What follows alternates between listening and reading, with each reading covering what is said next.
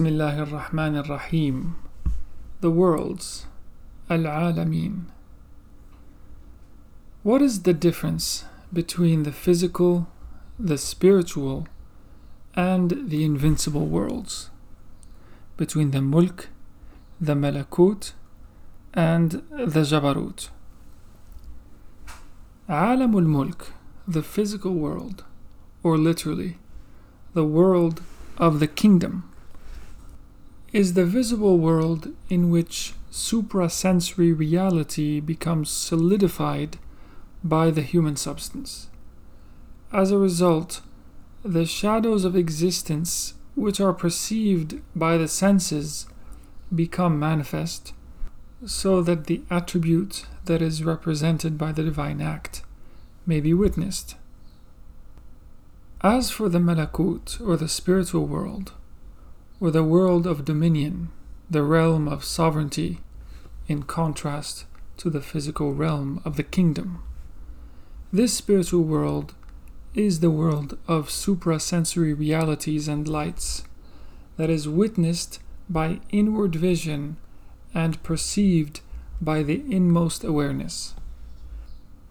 It is the non manifest realm of existence and the unseen aspect of every existent where the bodies of the isthmus, the subtle forms, and the individual souls roam.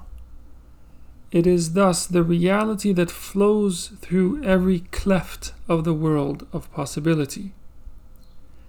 In contrast to the Malakut, the world of invincibility, the Jabarut, is the ocean of existence that becomes manifest by the waves of the realm of possibility. It lies outside the encompassment of the attribute of being and compels relations and entities by the oneness of intimacy and the veil of overwhelming power which demarcates the unseen from the visible. You should know, may God open your inward vision, that the wisdom behind the creation of the worlds is for manifestation in non manifestation and non manifestation in manifestation. For direct knowledge of God, or ma'rifah, is a liminal state between opposites.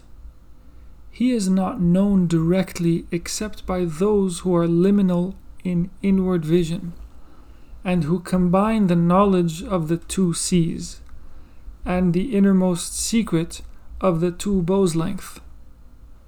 The real has made these worlds as circles that revolve around the innermost secret of the cosmos, which is the human being. Given that there are diverse means of perception and aspirations, the worlds were established in a manner that accommodates all creatures, that they may find them inhabitable. The human being is a combination of clay and an inblown breath a body, and a spirit. He is a composite that brings together two opposites. And it is for this reason that the Lord singled the human being out for vicegerency and bequeathed him with a great trust. But when the darkness of his clay overwhelms the light of his spirit, he inclines to the physical world and finds solace in it. As a result, the darkness of the containers leave an imprint upon the mirror of his heart to the point that he denies the existence of the light and supposes it to be an abstract concept with no actual existence. Thus he descends to Safilin, to the lowest of the low. As for the one whose light of spirit overwhelms his darkness of clay, he ascends to the spiritual world and is restored to the most beautiful stature. أحسن تقويم. Now, all of this is in keeping with the pre eternal decree when God cast His light upon creation. When someone gains from that divine light, you find them to be constantly searching and longing for his luminous origin and innate pure disposition.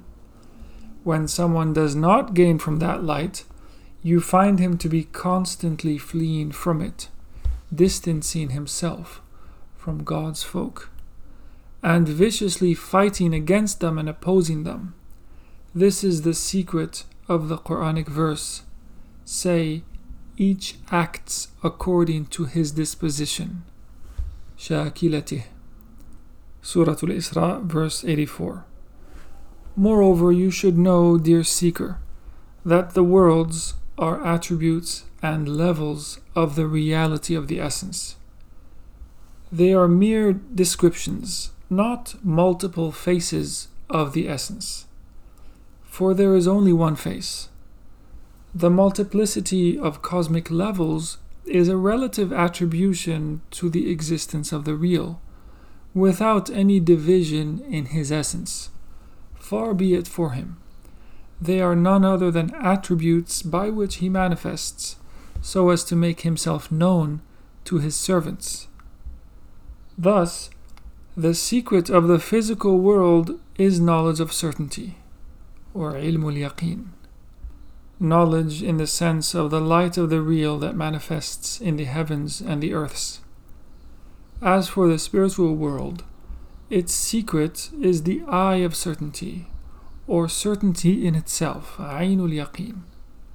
That is, witnessing that light and how engendered things manifest by it, and how they are similar in their essences and distinct in their forms.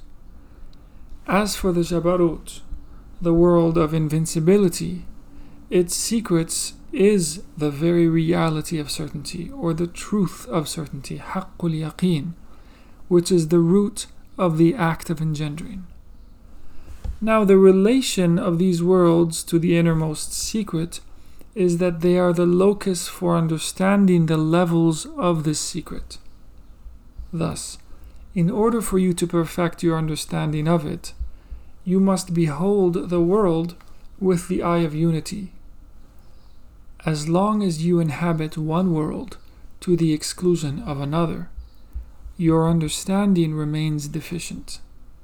The knower of God is thus the one who inhabits all of them at the same time and in the present moment. And this is only realized by the one for whom time and space have come to naught he sees a form in the physical world, its luminous attributes in the spiritual world, and its roots in the world of invincibility. This triad manifests the secret of nothing is as is like. Laysa kamithlihi shay' upon beholding the thing. By understanding these worlds, you will understand the meaning of the Prophet's nocturnal journey and descent, his Isra wal Mi'raj. You will know that journeying is not through distances, but through parting veils. If you were to understand the innermost secret of the dot under the ba, then you would go wherever you wish and whenever you wish. However, the common believers fail to understand this reality and suppose that the spiritual world is outer space and the planets. God says, Thus did we show Abraham the malakut, or the spiritual dominion, of the heavens and the earth. Surah Al An'am, verse 75. Now, was that the first time that Ibrahim al Khalil, God's intimate friend, saw the sun and moon? Surely not, for he did not see the sun and moon of the physical world but rather those of the spiritual world, the malakut of the heavens and the earth. For whatever the sensory eye sees is called physical, no matter how far away it is, and whatever the eye of the heart sees, or whatever the inward eye sees, is called spiritual, and whatever the spirit sees is called jabarut, or invincibility. To this effect, Ibn Ata'illah Sakandari says in one of his hikam, in one of his aphorisms, He, God, has permitted you to behold what is within engendered things, but he has not allowed you to stop at the self same creatures. He says, Behold what is within the heavens and the earth, thus opening up the door of instruction for you. But he did not say, Behold the heavens, so as not to direct you toward the mere existence of corporeal bodies. End of aphorism. Thus, engendered things were brought into existence so that you may see the real within them, in the manner of lovers extinguished in the vision of the beloved, not in the manner of any heretical notion of unification with God. The one for whom the veil of the physical world is not lifted will not discover the lights of the spiritual world just as the one who is not extinguished in the lights of the spiritual world will not discover the realities of invincibility. For these worlds were brought into existence in order for the real to be known through them, not in order for them to be known in themselves.